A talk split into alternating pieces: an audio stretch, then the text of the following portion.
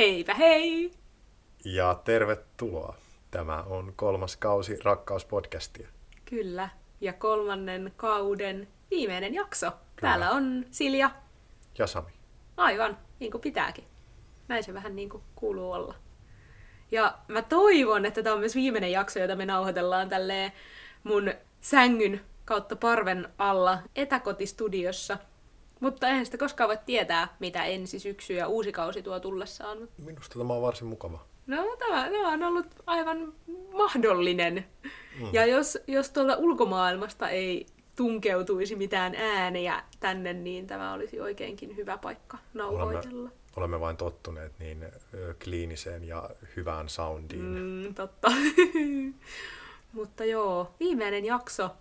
On ollut ihanaa viettää tämäkin kausi Rakkauspodcastin parissa, mutta seuraavaksi loikimme kesälaitumille. Mutta meillä on kyllä kaikkia ajatuksia vähän semmoisesta muunlaisesta jutusta, mitä me voitaisiin kesällä tehdä, mutta puhutaanko siitä vasta tämän jakson lopuksi? Halutaanko me ottaa tähän taas joku semmoinen pieni aasinsilta vai mennäänkö suoraan rytinällä sitä kohti, mistä tänään aiotaan puhua? Voiko aasinsiltoja rakentaa jälkeenpäin? Voidaan sitten jossain vaiheessa sanoa, että tämä olisi niinku se aasinsilta nyt siihen jakson alkuun. Totta, joo. Voi. Ja nyt vaan sitten rytinällä sukupuolta hännästä kiinni. Ja sukupuoli on siis meidän aihe tänään. Puhutaan vähän sukupuolen moninaisuudesta ja siitä, miten sukupuoli on kenties vaikuttanut meidän elämässä ja mitä me siitä ajatellaan. Ja miten me suhtaudutaan johonkin sukupuolirooleihin tai... sukupuoliin kohdistettuihin stereotypioihin tai millä tavalla sukupuolet näyttäytyy meidän parisuhteessa. Milloin sä, Sami, tajusit, että sä olet mies? Mun on vaikea pinpointata mitään semmoista yksittäistä hetkeä, kun on kuitenkin kasvatettu siihen sukupuoleen tosi pienin teoin ja vuosien aikana. Mun on paljon helpompi jotenkin saada päähäni semmoisia hetkiä aikuisiältä, milloin mä oon epävarma sen suhteen, että mitä on vaikka terve miehuus, tai on nähnyt niitä semmoisia kielteisiä esimerkkejä siitä, että mitä on olla mies. Väkivaltainen tai aggressiivinen tai päättäväinen tai rohkea tai jotain tämmöisiä stereotypioita, mitkä sitten tuntuu vähän jotenkin ahdistavilta ja kahlitsevilta, niin ehkä tommoisen kääntöpuolen kautta. Ja sitten jollain tavalla omaa miehuutta, poikuutta on silleen peilannut ehkä suhteessa omaan isään, että minkälaisia arvoja se henkilö mulle edustaa ja millä tavalla mä sitten asettaudun suhteeseen niiden kanssa. Ja myös ehkä suhde oman äidin kanssa on ollut sellaisia varhaisimpia paikkoja, missä peilaa sitä, että onko tässä joku elementti tässä meidän kanssakäymisessä, mikä ei ole vaan niin kuin meidän persoona ja meidän jotenkin tavat ja semmoiset. Koet sä, että sä oot missään vaiheessa kyseenalaistanut sun sukupuolta, tai että se käsitys, mikä mulla on susta, niin sä olet juridisesti mies ja myös koet itsesi mieheksi? Joo, mun kohdalla se semmoinen tietty mieheksi sosiaalistaminen tai se kasvattaminen mieheksi on mennyt siinä mielessä nappiin, koska mulla ei ole ikinä ollut mitään semmoista ristiriitaa sen kanssa, että mua kutsutaan mieheksi tai... Vaikka mä nyt mitenkään jotenkin joka päivä ajattele sitä, että olen mies. Tästä lähtee taas uusi uljas päivä miehenä. Mitähän mä miehenä tänään tekisin. Et mun tilanne on siinä mielessä helppo, että mulla ei ole ristiriitaa sosiaalisesti tulla nähdyksi miehenä. Ja totta kai mä nautin myös monista etuoikeuksista, mitä siihen mun miehuuteen kuuluu. Tai joissain asioissa se on selkeästi etu, tai että esimerkiksi jossain työelämässä, niin niillä aloilla, missä mä oon töissä, niin miehuudesta on ollut hyötyä, tai että mut on suorastaan palkattu johonkin tehtävään siksi, koska mä olen mies. Se on sanottu vielä mulle suoraan siinä työhaastattelutilanteessa. Vaikka siis mun mielestä noin nykyään myös sellaisia asioita, että palkkauksen perusteena ei saa olla, tai palkkaamatta jättämisen perusteena ei saa olla sukupuoli, mutta tuommoisissa tilanteissa varmaan, jos se päätös on tehty jotenkin muutenkin, että on ollut tasavertaisia hakijoita, ja sitten toi on ikään kuin ollut se ratkaiseva juttu, ja se on haluttu sulle sitten vielä kertoa, niin kun en mä usko, että se on siinä... tapauksessa on toimittu mitenkään väärin tai kukaan olisi lähtenyt mitenkään riitauttamaan sitä. Niin. Ja täytyy sanoa, että ei se ollut mitenkään välttämättä mairittelevaa kuulla, että se nyt on ollut se peruste, minkä takia, tai että se on ollut semmoinen iso plussa. Tai... Niin, nimenomaan, että jos se ei ole ollut se joku niin kuin ainoa peruste, mutta ehkä se, joka on kääntänyt sen, että no hei, meillä ei muuten ole tässä työtehtävässä yhtään miestä. Niin, koska just se on ollut se, tietysti esimerkiksi vaikka jos työskentelee lasten kanssa, niin että se, että on, sillä alalla on vähän miehiä, joten mut palkataan siihen ikään kuin miehenä, ikään kuin jonkinlaiseksi niin kuin kiintiömieheksi, tai sitten ajatellaan, että hei, toi on mies, toi pärjää meidän poikalasten tai poikaoppilaiden kanssa, joka on silleen tosi kummallinen ajatus, että mulla olisi nyt joku semmoinen mies-sukupuolen kautta tuleva yhteys niihin lapsiin, että hei, mennään nyt tekemään niitä miesjuttuja, ja sitten lapset tulee silleen niin kuin rotat pillipiiparin perässä silleen, että no niin, lähdetään seuraamaan miestä, koska nyt meillä on vihdoin jotain, mihin identifioitua, ja mies tuo kuria taloon, ja kun mä en ikinä ollut itse semmoinen kurin puolesta puhuja, vaan jotain ihan muuta, niin sitten siinä mielessä se on kääntynyt myös tavallaan mua vastaan se stereotypia, että multa on odotettu jotain ihme miestaikatemppuja, ja sitten mä en ole ollenkaan semmoinen miestaikuri. Ihme mies. Niin. Niin. Mitäs naiseus sulle? Minkälaista roolia se näyttelee sun elämässä? Vaikuttaako? Onko se semmoinen voima, joka vaikuttaa sun elämässä, tai asia, mikä sun pitää ottaa huomioon, kun sä elät elämää? Ihan ekana mä haluan ehkä myös sanoa, että mulla ei ole myöskään ollut koskaan semmoista ikään kuin epäilyksen hetkeä omasta sukupuolesta, tai että koen, että mun biologinen ja juridinen sukupuoli vastaa sitä, mikä on mun kokemus mun omasta sukupuolesta. Olen syntynyt tyttönä ja kasvanut naiseksi. Ja se ei silti tarkoita sitä, että se olisi ollut jotenkin helppoa tai mutkatonta.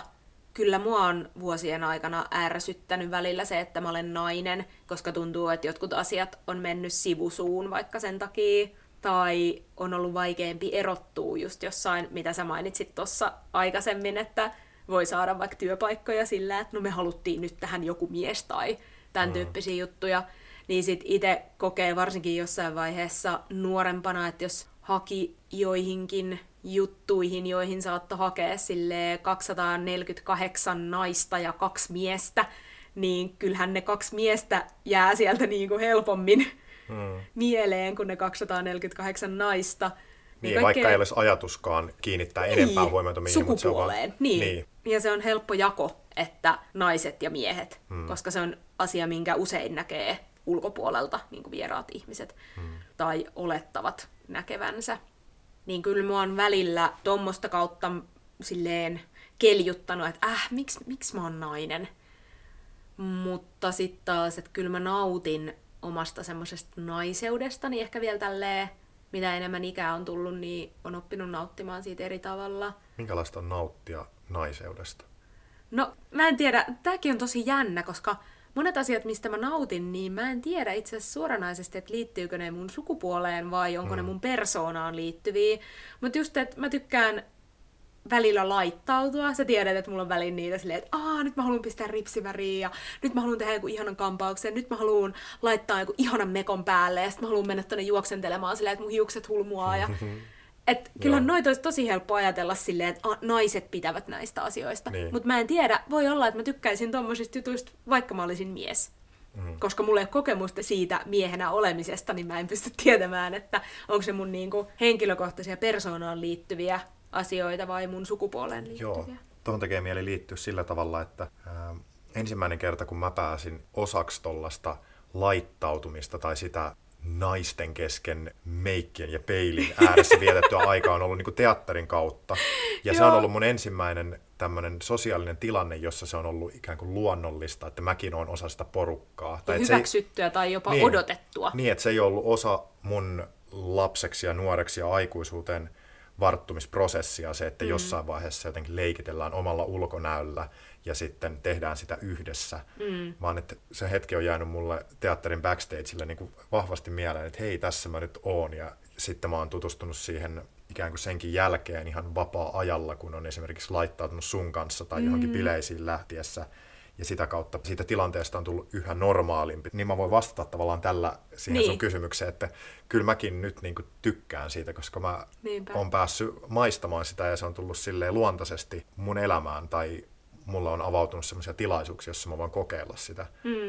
Ja useimmilta miehiltä tällainen vaihtoehto tutkia omaa ulkonäköä evätään jotenkin jostain syystä, koska se ei ole semmoinen miestyypillinen asia, tai tehdä. Mitä ensimmäisenä tarjotaan. Niin, jota ensimmäisenä tarjotaan, ja koska sitä ei tarjota, niin pojat ei ehkä osaa. Ehkä nykypäivänä niin, enemmän. Niin. Mutta jos sä mietit jotain sun omaa lapsuutta ja nuoruutta, niin. Että sä olisit yläasteella mennyt koulun jälkeen kavereiden kanssa meikkaamaan, niin kuin sun poikapuolisten kavereiden kanssa, niin en tiedä, olisiko välttämättä siinä ajassa, missä me on kasvettu teini-ikäämme, niin ollut ihan silleen perusnormi vähän ainakaan pienemmillä paikkakunnilla. Sillä mä rupesin tuossa vähän epäröimään puhuessani, että mä ajattelin, että kyllähän tiettyyn ikään asti lapset on aika leikkisiä ja kokeilevia, että hei, mä haluan laittaa tämän päälle, koska tää on kivan näköinen jotenkin ilman, että siinä on mitään semmoista kompleksisuutta siinä jutussa.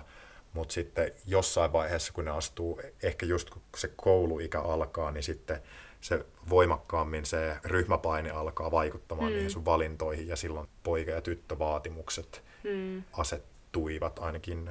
Mä muistan, että omassa elämässä. Ja sitten niitä saattaa, kun sä käytit tota ilmaisua aikaisemmin, että niitä evätään, niin sitten niitä saattaa alkaa myös itse eväämään itseltään. Ehdottomasti. Että sulkee näitä pois, että tää ei kuulu mun sukupuoleen, en tee tätä miettimättä, että hei, voisiko se kuuluakin mulle ihmisenä ilman sitä sukupuolietuliitettä. Ja sitten kun sitä ensimmäistä kokeilua ei ikään kuin sosiaalisena normina tarjota sulle, ja silloin se jää tekemättä, ja sit sun on vaikeampi myöhemmin aloittaa sitä tapaa, koska sit sun pitäisi murtaa jonkinlainen ennakkoluulo tai ennakkokäsitys tai stereotypia siitä, että sä uskaltaisit tehdä sen edes ensimmäisen kerran. Niinpä.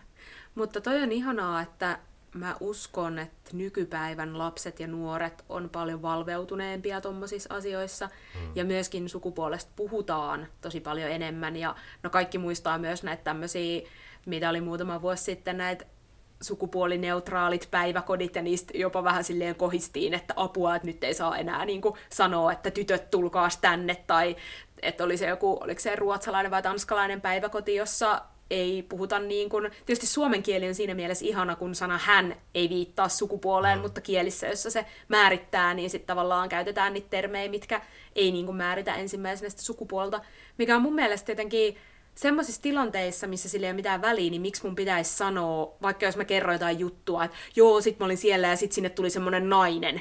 Miksi mun pitäisi sanoa nainen, jos sillä ei ole mitään väliä, että se on ollut juuri nainen? Niin toi on yksi asia, missä mä oon esimerkiksi itse ruvennut nykyään kiinnittää tosi paljon huomiota.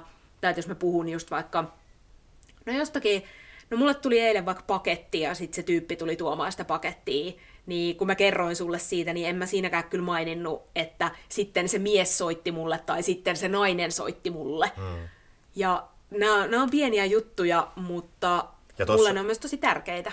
Ja hauskaa, että kun mä kuuntelin sitä juttua, niin vaikka et sä käyttänyt sitä mies-sanaa, niin mulle tuli siitä lähetistä mieleen ensimmäisenä, niin kuin tavallaan mulle piirtyi joku kuva siitä. Niin, että pakettia tuovat henkilöt ovat useimmiten miehiä, tämäkin on varmasti ollut. Niin, se tapahtuu tolleen tosi automaattisesti se sukupuolittaminen. Niin, se on ihan totta. Et siihen ei tarvita mitään vihjeitä, vaan se tulee ihan vaan silleen sen aiemman jonkun kokemuksen pohjalta, ja sit se voi mennä sen henkilön, ketä se sun ennakkoluulo koskee sen kohdalla niin kuin sillä tavalla väärin, että se voi olla satuttavaa tai silleen, että se saattaa olla semmoinen väärinkäsitys, mitä se ihminen joutuu joka päivä niin kuin kohtaamaan monta kertaa. Niin sit tavallaan harmittaa saada itsensä kiinni tällä hetkellä, mutta sitten tavallaan mä ilahdun myös siitä, että mä tuun tietoiseksi tästä, että hei, taas kävi tolleen. Ja hyvä esimerkki on, että jos puhuu jostain semmoisista ammateista, mitkä on tosi stereotypioituja, esimerkiksi jos sä sanot, että mainitset vaikka, että joo, no sit se taksikuski, bla bla bla, niin todennäköisesti ihmisillä herää ajatus siitä, että se oli mies. Sitten jos sä puhut, että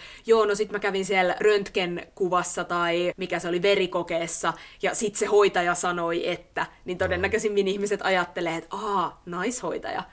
Että noikin on sitten semmoisia, missä huomaa kyllä, että pystyy itse kanssa haastamaan, että hei, miksi mä ajattelin heti näin, ja onko sillä oikeastaan väliä, että mitä sukupuolta se henkilö nyt vaikka edusti, ja ketä se kiinnostaa loppujen lopuksi. Mulla on hauska esimerkki tästä ystävämme Anni, joka oli viime syksynä meillä vieraanakin meidän jaksossa, ja josta olemme paljon puhuneet. Hän oli mulle varmaan yli vuoden ajan puhunut eräästä hänen opettajastaan, hänelle hyvin tärkeästä henkilöstä, josta mun päähän oli kans alkanut piirtymään jo mielikuva siitä tyypistä, vaikka en ollut koskaan häntä tavannut. Ja sit mä en muista edes, että miten tää tilanne jotenkin päätyi siihen, että mä alan jossain vaiheessa olla silleen, että mut siis niin, että siis hänhän on siis nainen. Ja sit Anni on ihan silleen, mitä? Ei, hän on mies. Ja sit mä olin koko tän yli vuoden kuvitellut päässäni tän henkilön. että hän on nainen.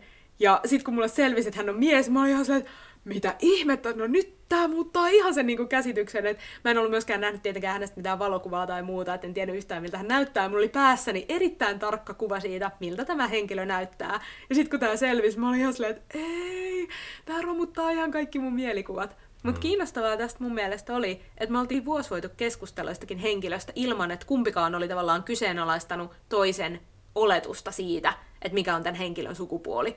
Ja suomen kieli myöskin mahdollisti sen, että koska me puhuttiin aina hänestä niin kuin hän nimellä, tai sitten Anni käytti tämän henkilön nimeä, ja hänellä oli semmoinen nimi, jonka voisi mun päässä se voisi kääntyä niin kuin mihin tahansa sukupuoleen, niin tämä oli tosi kiinnostavaa. Ja oliko se, että sä sukupuolitit sen henkilön siihen sun valintaasi, niin oliko siihen joku tietty asia, että mistä se tuli, vai oliko se just se, että se ammatti oli semmoinen, että siinä useimmiten on? Ei oikeastaan. Se tuli aika paljon sen niin kuin jotenkin, minkälaiseksi se henkilö piirtyi mun päässä, esimerkiksi sen tapojen tai luonteen piirteiden tai tämmöisten asioiden kautta, mistä Anni oli mulle kertonut. Ne oli ehkä niin kuin ne vahvimmat ajatukset, joo. Nyt tässä on jo hetken aikaa keretty puhua tämän perinteisen mies-naisjaottelun kautta, mutta nyt tekee mieli vähän avata tätä siihen suuntaan, että mitä muita tapoja käsittää sukupuoli on kuin vaan mies ja nainen. Tai voisin helposti kuvitella, että voisi olla semmoinen kokemus itsestä ihmisenä toimivana olentona, että se ei ollenkaan peilaantuiskaan tämän mies- tai nais-polariteettien kautta. Että voisi olla kokemus ihmisenä olemisesta, jossa identifioituminen ei tapahtuisi kumpaankaan näistä, vaan johonkin kolmanteen tai ehkä tavalla, että se ei ole ollenkaan merkityksellinen, että se ei edes kaipaa semmoista sukupuoleen liittyvää. Ja että se koko niin kuin sukupuolen kautta eläminen tuntuu vaan mutkikkaalta ja tarpeettomalta. Saan hyvin silleen kokemuksellisesti kiinni siitä, miltä se voisi tuntua. Mä oon usein miettinyt tämmöisessä just sukupuolikeskustelussa, kun paljon on vaikka ajettu sitä asiaa, että muun sukupuolisuus pitäisi saada valita niin kuin juridiseksi sukupuoleksi esimerkiksi passiin tai henkkareihin tai mihin tahansa tämmöiseen viralliseen, niin mä oon usein miettinyt, että jos mä itse kokisin itseni niin kuin muun sukupuoliseksi, niin olisiko se mulle tavallaan tyydyttävää, että on miehet, naiset ja sit me muut, koska mä luulen, että siellä se muu osion sisällä niitä kokemuksia on kanssa aivan valtava niin kuin erilainen kirjo. Mutta sitten mä rupesin miettimään, tämä on siis pidemmän pohdinnan tulos, ei pelkästään nyt tässä hetkessä pohdittua, että toisaalta kyllähän sekin, että mä pistän itseni siihen naislokeroon, niin sehän sisältää niin kuin kaikki mahdolliset naiseuden olomuodot. Että en mä ole niin kuin kaikkea sitä naiseutta, tai sit mä olen juuri niin kuin minun käsitys ja minun kokemus naiseudesta, ja sit samaan aikaan ikään kuin ne kaikki maailman naiseudet. Tai jotenkin se, että siinä kun mä lokeroin itseni just jossain, missä pitää valita sukupuoli ja pistän, että nainen, niin edustanko mä siinä kaikkia maailman mahdollisia tapoja olla nainen vai vaan sitä itseäni? Todennäköisesti vaan sä oot se fragmentti siitä. Niin sit siinä mielessä mun mielestä toi ajatus siitä kolmannesta sukupuolesta, muun sukupuolisuus tai mikä ikinä se olisikaan sit se termi, niin se tavallaan toi palautuu sit siihen, että kun ensin se on musta tuntunut jotenkin kummalliselta, että pystyisikö itse, jos olisi siinä tilanteessa, niin ajattelemaan niin, että joo, mä olen nyt selkeästi tää muu, mutta sitten taas, että koska kyllähän niihin mieslokeroihin ja naislokeroihinkin mahtuu niin suuret kirjot. Mulle miehenä oleminen ei ole ikinä ollut niin helppoa, että mä voisin jotenkin kevein sydämin laittaa sen rastin ruutuun siihen, että olen mies ja nyt olen kaikkea sitä, mitä miehuus ikään kuin kulttuurisesti edustaa. Tai mun on vaikea nimenomaan ehkä silleen täydestä sydämestä ja varauksetta identifioitua täysin mieheksi tai sillä tavalla, että... Niin, pelkäät sä ikään kuin, että kaikki myös se semmoinen mieheyteen tai miehuuteen liitetty negatiivinen painolastikin tulee sit sun harteille, jos sä pistät sen rastin siihen miesruutuun. Mä valitsen sen miehenä olemisen siksi, koska se tuntuu mutkattomalta reitiltä, mut mä haluan tehdä siihen tarvittavia pieniä muutoksia. Mä haluan olla sillä tavalla mies kuin mitä mä koen, että... Ja mikä pitäisi olla se normaali tila. Niin, että nimenomaan että se miehenä oleminen sisältää ne kaikki mahdolliset tavat olla mies, ja se naiseus sisältää kaikki mahdolliset tavat olla nainen, ja se muu kategoria sisältää kaikki muut mahdolliset tavat olla sukupuolen kanssa tekemisissä tai ei tekemisissä. Tai että sun ei tarvitse ottaa vastuuta jostain toksisesta maskuliinisuudesta, kun sä laitat sen miesruudun tai... Tai mä sanoisin, että nimenomaan mun täytyy olla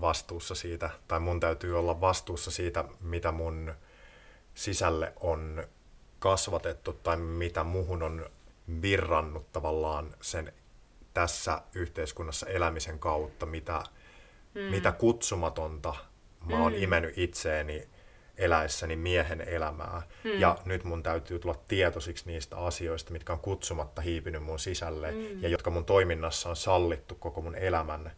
Niin. Ja tulemalla niistä tietoisiksi mä voin sitten muokata niitä ja mä voin päättää, että mitkä niistä mä haluan säilyttää, mitä mä haluan muokata, mitkä mä haluan hylätä täysin.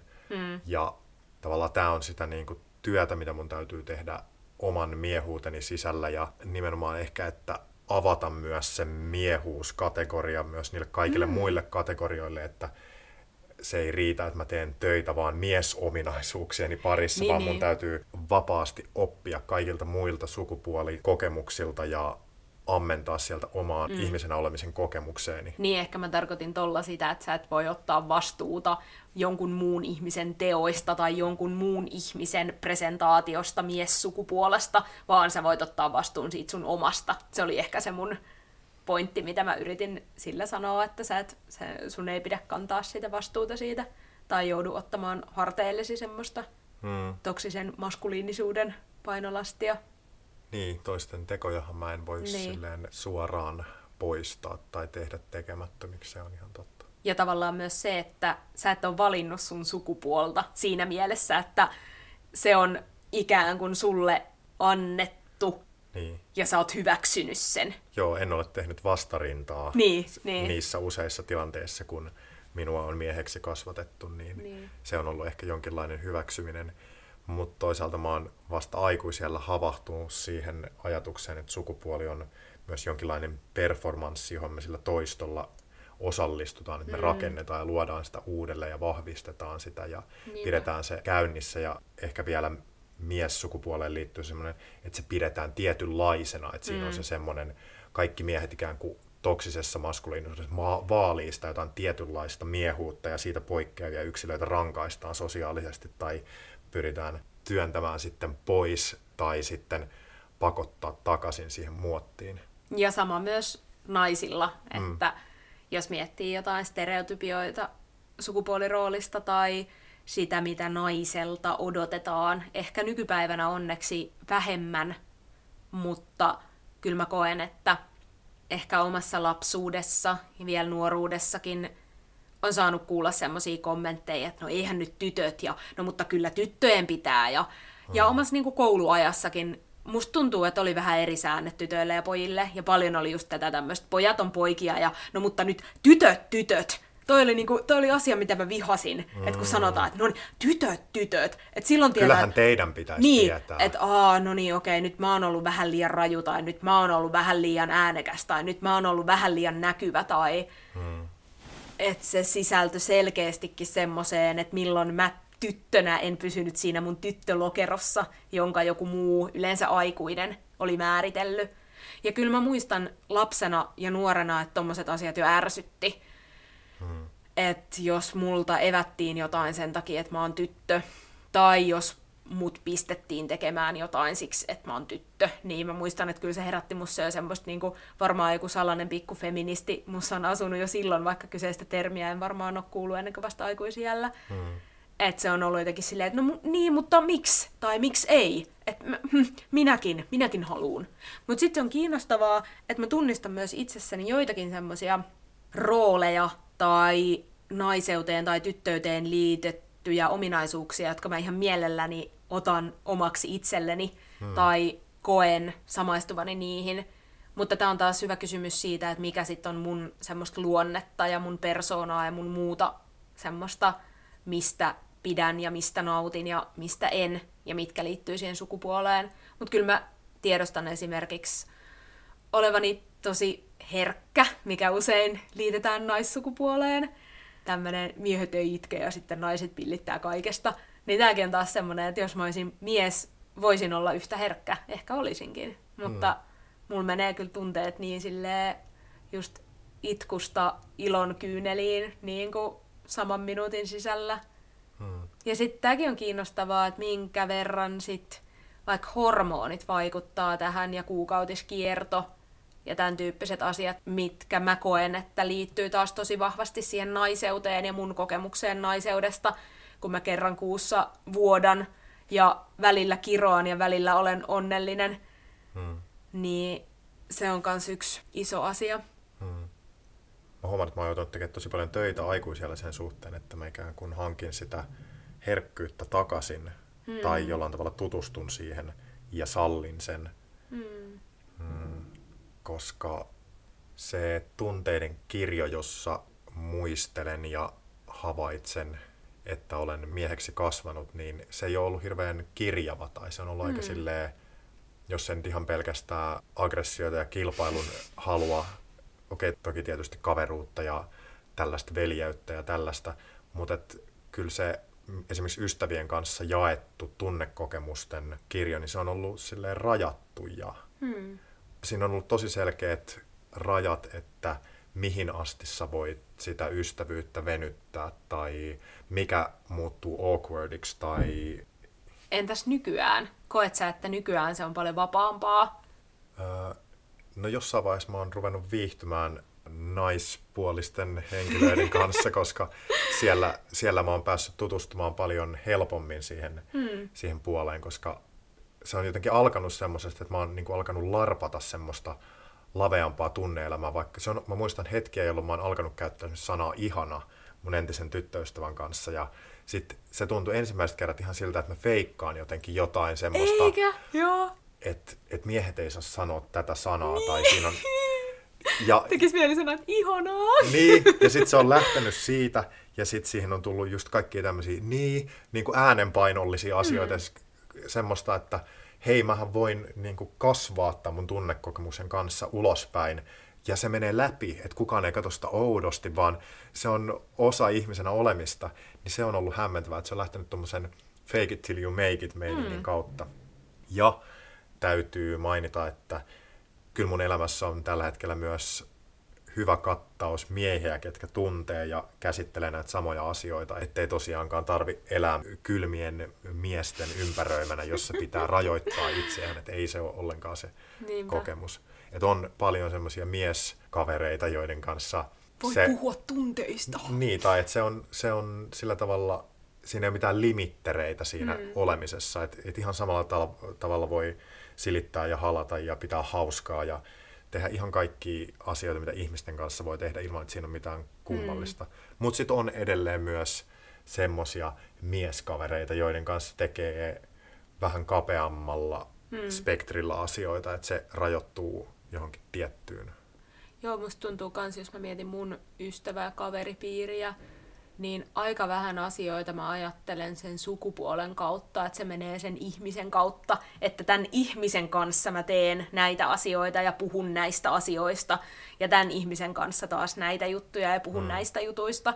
Että kyllä mulle esimerkiksi se, että vaikka miten pitkään mä oon tuntenut jonkun ihmisen ja miten tiiviisti mä oon sen kanssa tekemisissä, niin todennäköisemmin silloin mä keskustelen myös ikään kuin syvällisempiä juttuja, puhun mun tunne-elämästä tai semmoisista itselle tärkeistä sydämen asioista, eikä silloin oikeastaan väliä, että mitä sukupuolta se henkilö on. Ja sitten taas joku vähän uudempi tuttavuus tai semmoinen kaveri, jota näkee lähinnä isommissa porukoissa harvemmin, niin on ihan mun mielestä mulle normaalia, että silloin semmoisten henkilöiden kanssa ei välttämättä, ainakaan mä en tule avautuneeksi niin paljon sitten semmoisesta omasta jotenkin tunnemaailmasta tai muusta. Mutta sitten kyllä musta on välillä myös ihanaa puhua naisten kanssa naisjuttuja. Tai just vaikka liittyen kuukautisiin, niin kyllä mä käyn ihan erilaisia keskusteluja mun kuukautisista sun kanssa, koska sulle ei ole siitä semmoista henkilökohtaista kehollista kokemusta, kun taas sit mun ihmisten ystävien kanssa, jotka menstruoi, joilla on se niin kuin oma, vaikka se on jokaiselle oma, niin silti se niin kuin oma kokemus siitä, että tiedän miltä susta tuntuu tai voin kuvitella, koska itselläni tämä ja tämä ja minun munasarjani ja minun alaselkäni ja minun pääni ja minun tunteeni. Ja... Missä ovat minun peniskeskusteluni? Niinpä. Sun pitää ruveta käymään jotain kivespussi-puheluita. Niin. Ehkä viikoittainen tämä... kassikerho kokoontuu. Ei ole sanonut tota. Kyllä sä Sami sanoit niin. Sen. Se niin, vaikka se ei tarkoita sitä, ettenkö mä vois puhua näistä asioista myös miesten tai muun sukupuolisten henkilöiden kanssa, mutta siinä on jotain semmoista, että vähän sama kuin, että jos joku ihminen ei ole koskaan syönyt mansikoita, niin kyllä sulla on erilainen keskustelu mansikoiden syömisestä semmoisen ihmisen kaa kuin semmoisen kaa, joka syö niitä päivittäin. Kyllä. Et se on mun mielestä ihan luonnollista ja normaalia. Mutta sitten jos mä vielä menen näihin jollain tapaa stereotypisiin rooleihin tai tämmöisiin, niin koet sä, että meidän parisuhteessa jompikumpi tekisi jotain asioita siksi, että no sinä, koska sinä olet mies ja minä, koska minä olen nainen? Tulee ensimmäisenä mieleen joku semmoinen fyysinen asia, että mä oon pidempi ja vahvempi kuin sinä fyysisesti, niin joskus sä saatat pyytää apua esimerkiksi semmoisen asian, mitä sä et jaksa tehdä. Se on ihan totta. Niin se on tavallaan, mutta sekin liittyy enemmän mun silleen fyysisiin ominaisuuksiin. Niin.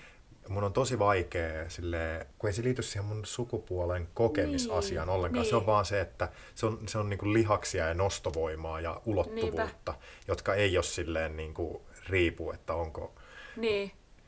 Ja sitten mä väitän myös, että mä en ole ehkä myöskään siinä tapauksessa tai siinä mielessä semmoinen stereotypinen, mies tulee auttamaan, minä en osaa. Että sit se on oikeasti kyse siitä, että jos mä en saa jotain purkin kantta auki, että hei, tää on ihan sikatiukka, voit sä auttaa, tai hei, voit sä antaa tuolta, kun sä yllät. Että se ei ole semmoista, että mä jotenkin käyttäisin mun semmoista naiseutta semmosena, niin kuin, että Ja sitten ehkä joku semmoinen työkaluihin liittyvä asia. Esimerkiksi jos pitäisi vaikka vaihtaa pyörään jotain osia tai porata joku asia, niin mä havaitsen, että sä mieluummin tukeudut ikään kuin mun hataraan osaamiseen siitä, kuin opettelisit ne asiat itse. Mikä ehkä taas liittyy siihen, että se ei vaan kiinnosta mua. Niin, mutta tavallaan se ei kiinnosta muakaan. Mä oon koittanut tarjota näissä tilanteissa semmoista niin kuin vaihtoehtoa, että hei, mä opetan nälkäisen kalastamaan. Että mä voin opettaa sulle sen taidon, niin sit sä osaisit sen, mutta sä et ole hirveästi kiinnostunut siitä. Mä en hirveästi tykkää tämmöisistä koneista ja laitteista. Joo. Kaikki semmoinen niin kuin remontointipuuha, joku seinien ja kalusteiden maalaaminen ja tämän tyyppinen. Sä oot kyllä paljon parempi siinä. Mä en tiedä tästä tapetoinnista ja maalaamisesta. Niin. Sä oot ohjannut mua niissä asioissa. Totta. Niin tommoset mua kiinnostaa. Mutta sitten just joku pyörän kumin vaihtaminen tai joku, mistä porataan suoraan ja kaikkea tommoista, niin se ei niinku, en mä tiedä. Ja ehkä varmaan se liittyy siihen, että kun mulla ei ole koskaan ollut kiinnostusta hankkia ajokorttia, niin mun tietämys autoista on aivan nolla. Ja kaikki tommoset moottorit ja muut, niin ne on vähän semmoinen, että mulla ei vaan ollut mitään kiinnostusta niihin, niin sit mä en ole hakeutunut myöskään niiden pariin. Ja sit siinä on myös se, mä en tiedä, onko se sun henkilökohtainen ominaisuus vai onko se jollain tavalla, että sä oot oppinut sellaisia sosiaalisia taitoja naiseksi kasvaessa, että sä osaat pyytää apua paremmin, tai että se ei ikään kuin ole sun jostain itsetunnosta tai kykeneväisyyden kokemuksesta pois, jos sä pyydät apua, niin sun on helpompi pyytää apua kuin opetella, että osaan tehdä tämän itse. Mä en tiedä, voiko tämä liittyä, tämä on nyt vaan mun villiveikkaus, niin osaltaan siihen, että mä oon myös joutunut jakamaan asioita, koska mulla on 2 sisarusta ja sä oot taas ainoa lapsi. Niin mä oon myös ehkä tottunut siihen, että no, asioihin pyydetään apua tai että asioita ei tehdä yksin tai sitä mahdollisuuttakaan ei välttämättä ole, että nyt teen tämän asian yksin, vaan että se pitää avata myös omille sisaruksille tai semmoinen. En mä tiedä. Tuli vaan nyt mieleen. Joo, toi voi olla. Huomaan, että yksi semmoinen asia, minkä tekee tällä hetkellä just eniten töitä on se, että mä oppisin näkemään muut ihmiset semmoisena resurssina tai voimavarana niin, sen sijaan, että ihmiset ja ihmisten kanssa oleminen aina kuluttaisi mua. Niinpä. Mutta ehkä jotain, mitä mä haluan sanoa, mitä mä en silleen tunnista meidän parisuhteesta, että meillä ei ole mitään semmosia niinku ärsyttäviä, että nainen nalkuttaa ja mies makaa sohvalla tai semmosia, en mä tiedä, onks ihmisillä vielä tämmösiä?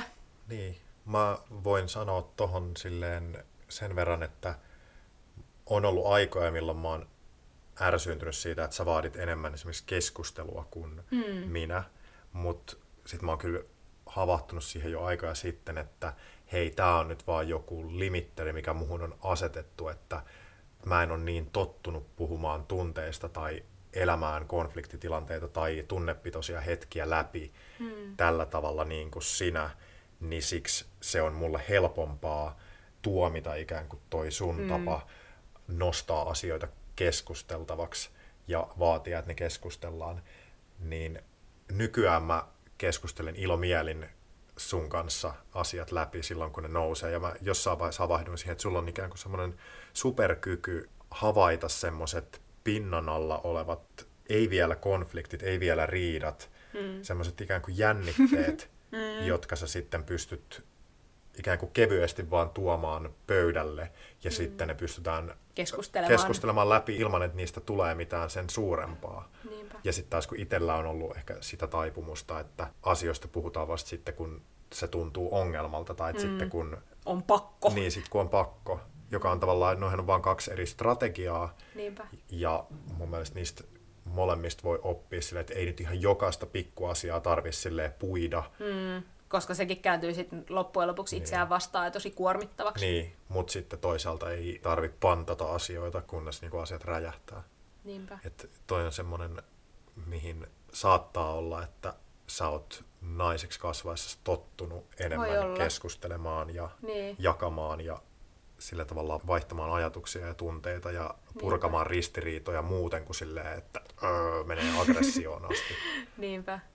Ja sitten se on mun mielestä hirveän hauskaa, että me sun kanssa voidaan välillä leikitellä jotenkin, että joskus oli semmoinen joku tilanne, että sä tulit jostain niinku duunista mun luo ja sit mä olin tehnyt ruokaa, täällä oli jotenkin ruoka valmiina odottamassa ja sit me naurataan silleen, että no niin, nyt on tämmöinen oikein kyllä perinteiset sukupuoliroolit, että mies on ollut töissä ja nainen on sillä aikaa tehnyt ruoan tänne valmiiksi. Ja... Joo, kyllä. Aina jos on tilaisuutta pienelle roolinotolle, niin käytän sen kyllä hyväksi. Mutta siis esimerkiksi vaikka toi ruoan laittanut, musta se on tosi ihanaa, että me tehdään sunkaan yhdessä ruokaa, ja itse asiassa sä oot ehkä vielä vähän silleen ahkerampi ja siitä enemmän kiinnostuneempi. Mä teen kyllä kaikkia niitä herkkuja ja leivon kaikkia pikkujuttuja, mutta sit ruoan laittaminen tuntuu niin työläältä, että sit mä oon aina iloinen, jos sunkaan tehdään yhdessä, niin sit tulee tehtyä kaikkea hyvää. Joo.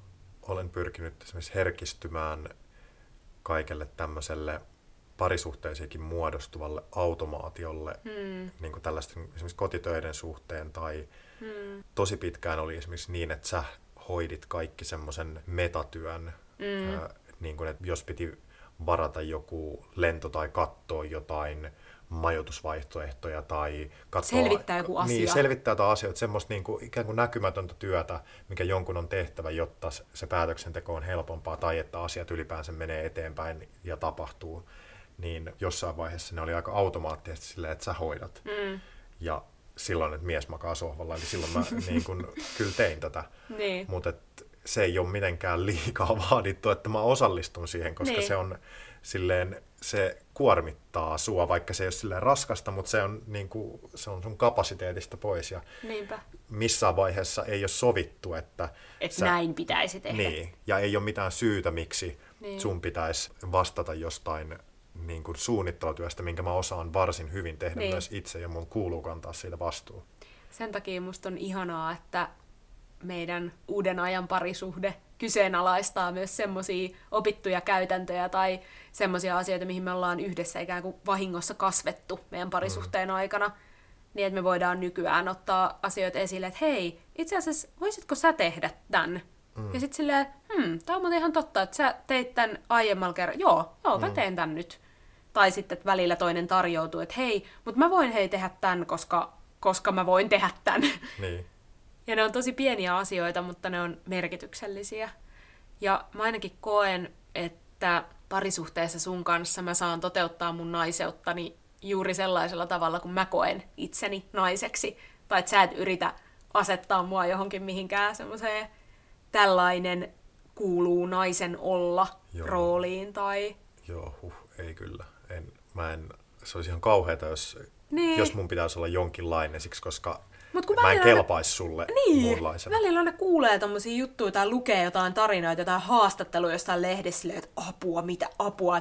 Toi sanoo oikeasti ton asian ääneen, että no mutta kyllä se on silti ihan hyvä, että sillä naisella on pitkät hiukset, että en minä lyhyttukkasta naista kattoisi. Tai tommosia jotenkin, että siis mitä? Mitä mä just luin? Niin. Ja muita asioita, että silloin aina tulee semmoinen olo, että ihanaa, että toi on joku juttu, mitä mä en ole koskaan edes miettinyt suhteessa suhun. Niin. Et siinä mielessä mä koen kyllä, että mä oon tosi onnellisessa asemassa ja meidän parisuhde tukee mun kokemustani, mun naiseudesta ja toivottavasti myös sun kokemusta sun miehuudesta. Rakastaisitko sä mua, jos mä olisin jotain muuta sukupuolta kuin mies? Onko se semmoinen ominaisuus mussa, jonka sä haluaisit, että säilyy tällaisena, tai onko se välttämättömyys vaikka halun syttymiselle? Toi on jännä kysymys, koska mä oon rakastunut suhun olettaen sut mieheksi, mutta en mä oikein osaa vastata tohon. Koska totta kai se varmasti muuttuisi, mutta myös vaikka sun sukupuoli säilyisi miehenä ikään kuin sun elämän loppuun asti, niin totta kai se silti miehenä muutut jatkuvasti ja oot jatkuvassa muutoksessa. Että voisihan mun rakkaus suhun loppua siltikin jossakin vaiheessa. Niin. Että se ei välttämättä liittyisi siihen sukupuoleen. Mutta mun on tosi vaikea sanoa semmoista asiaa, koska se ei ole ollut ikään kuin meidän suhteessa läsnä, tai että me ollaan sun kanssa kyllä puhuttu paljon tämmöisistä sukupuolirooleista, tai siitä, että miten kokee itsensä ja oman kehonsa, ja kaikki tämmöiset seksuaalisuuteen liittyviäkin asioita, mutta sä et ole ainakaan tuonut sitä esille, että se olisi asia, mitä sä aktiivisesti mietit, joku sukupuolen korjaaminen tai tämmöinen, niin sit mä en ole ehkä myöskään ajatellut sitä sillä tavalla, että rakastaisinko mä sua muun sukupuolisena tai naissukupuolisena. Tosi vaikea sanoa. Koska mä en usko, että se olisi niin semmoinen yksinkertainen, että snap, ja nyt joo, ei enää, ei. Tai sit se olisi, mä en tiedä. Mutta tällä hetkellä musta tuntuu, että mä rakastan sua ensisijaisesti ihmisenä. Kaikkena sinä, minä, Sami mulle näyttäytyy. Ja se on ihanaa. Ja saa sanoa sanan ihana. Ihanaa on kyllä, jos miehuus saisi muuttua niin kuin läpi elämän. Ja että seksuaalisuus saisi muuttua läpi elämän ja että sitä ei vaadittaisi pysymään tietynlaisena. Ainakin toivon, että meillä molemmilla on semmoinen ajatus, että se on sallittua. Joo. Ei musta tunnu, että mikään jarruttaa tai patoaa sitä virtaa, mikä kummassakin kokemuksessa käy. Mä oon ihan hirveän ilahtunut tästä vapauden ilmapiiristä ja ympäristössä, jossa mä saan sun kanssa ja mun ystävien kanssa olla. Ja mä toivon tällaista vapauden kokemusta niin kuin mahdollisimman monelle muullekin ihmiselle, niin aikuisille kuin aikuisuuteen varttuville. Siihen mä en osaa vastata, että miten sellaista yhteiskuntaa ja sellaista koulutusjärjestelmää ja sellaisia niin kuin arkisia tilanteita suuressa mittakaavassa rakennettaisiin, jotka tuottaisi tällaista vapautta. Se on varmasti sitten ihan toisenlainen ammattilaisuuden. Ja sitä työtä tehdään koko ajan, niitä pieniä muutoksia tehdään jatkuvasti. Niin, mä olin just sanomassa, että itsestähän se lähtee pienistä asioista, se mitä itse ulospäin. Mutta rakenteelliset uudistukset on jollain tavalla kai kuitenkin vielä silleen mutkikkaampi kuin se, että mitä yksi ihminen voi vaikka opettajana tehdä. Tai... Joo, tässä on taas kyllä todella semmoinen aihe, jota ei tälleen tunnissakaan saa läpikäytyä.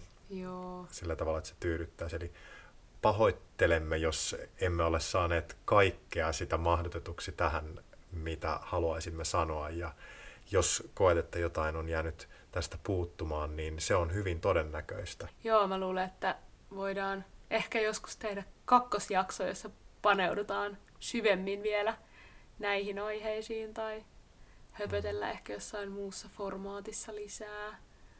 Mutta mulla on semmoinen ihanan haikea olotila, nyt kun 3. kauden viimeinen jakso on loppujutskelija vaille valmis. Me ollaan ajateltu, että me voitaisiin kesän aikana tehdä tonne Instagramiin jotain kivoja juttuja, että kannattaa seurailla siellä Rakkauspodcastin tiliä, jos ei vielä seuraile. Ainakin me laitellaan sinne jotain kuvia ja ehkä videopätkiikin, kenties. Katsotaan mitä keksitään. Mutta emme me täysin hiljene syksyyn saakka. Ja vahvan lupauksen voimme esittää neloskauden ilmaantumisesta sitten kyllä, taas syksyn koittaessa. Mutta siirrytään kohti loppujutskelia. Sami, mitä sinä tänään rakastat? Semmoista uusien asioiden kokeilua. Tänään oli niin lämmintä, että mä kävin juoksemassa Cooperin eläintarhan kentällä. Ja mä... Kerro paljon meni. Enpäs kerro, ainoa vertailua. Siellä se lämmin tartan, koska se nyt on, niin se tuntui ihanalta jalkojen alla ja selän alla, kun siellä Cooperin jälkeen makoili lämpö ja se, että ei tarvitse olla topattuna hirveiden vaatekasojen alle. Se tuntuu ihanalta, sitä rakastan. Ja sitten mä kuuntelin tänne tullessa death metallia. Oho, niin, wow. niin tämmöinen yllättävä tunnelmanvaihdos tuohon aurinkoiseen keliin lisättynä, niin sekin on semmoinen pieni, mutta radikaali asia, joka ravisuttaa rakastavalla tavalla. Tämmöiset pikkujutut. Entäs sinä? Mitä sinä, Silja, tänään rakastat? Mä rakastan edessä siintävää kesää, vaikka siitä on tulossa tosi erilainen kuin mitä meillä oli vaikka sun kanssa kaikenlaisia suunnitelmia. Mutta silti kesä tulee, vaikka kaikki tapahtumat ja suunnitelmat on mennyt ihan uusiksi. Ja onneksi Suomen sisäpuolella voidaan tehdä ehkä jotain pieniä kesälomamatkoja yhdessä. Ja... kansallispuistot kutsuu. Joo.